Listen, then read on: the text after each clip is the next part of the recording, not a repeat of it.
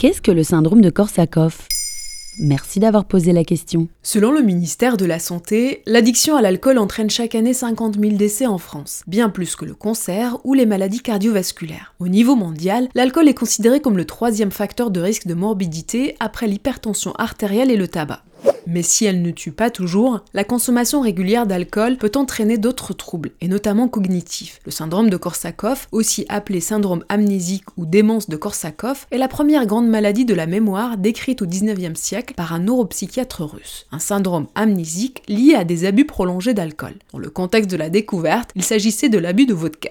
En effet, il existe une toxicité directe de l'alcool sur le cerveau qui entraîne des troubles par le biais de carences particulièrement en vitamine B1. La vitamine B1 joue un rôle déterminant dans la transformation du glucose en énergie pour le cerveau. Une carence prolongée de cette vitamine peut entraîner des lésions cérébrales irréversibles, touchant les circuits de la mémoire. Et comment se manifeste ce syndrome? Il se manifeste par des troubles de la mémoire avec une amnésie dite antérograde, caractérisée par l'impossibilité de former de nouveaux souvenirs. Le malade oublie à mesure ce qu'on vient de lui dire ou ce qu'il a fait quelques instants plus tôt. Il s'y associe des troubles de l'orientation dans le temps et dans l'espace, avec souvent des difficultés à reconnaître les personnes. Des fabulations et autres récits fantasques, fruits de l'imagination du patient, complètent les symptômes. Le malade est totalement inconscient de son trouble. Il garde des capacités de raisonnement et de jugement, et aussi la mémoire de souvenirs anciens. Mais rien de nouveau ne s'imprime. Et ça arrive d'un coup? Le syndrome de Korsakoff s'installe souvent très progressivement, suite à une souffrance cérébrale secondaire à l'alcoolisme chronique appelée encéphalopathie de Gaillet-Wernicke. Cela se manifeste par une confusion mentale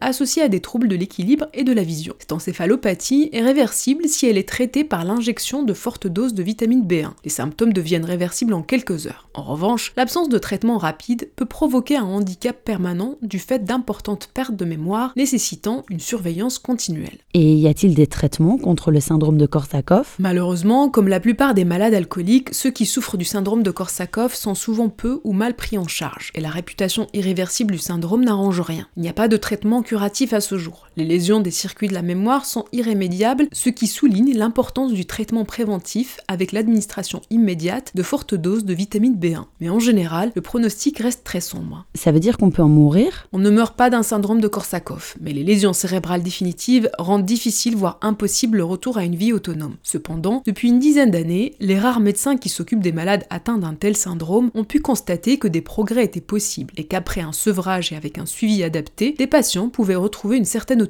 L'enjeu est de comprendre les conséquences de la dépendance à cette drogue liquide, une prise de conscience est nécessaire pour prendre ce problème à bras le corps. Voilà ce qu'est le syndrome de Korsakoff. Maintenant, vous savez, un épisode écrit et réalisé par Zineb Souleimani. En moins de 3 minutes, nous répondons à votre question. Que voulez-vous savoir? Posez vos questions en commentaire sur les plateformes audio et sur le compte Twitter de Maintenant vous savez.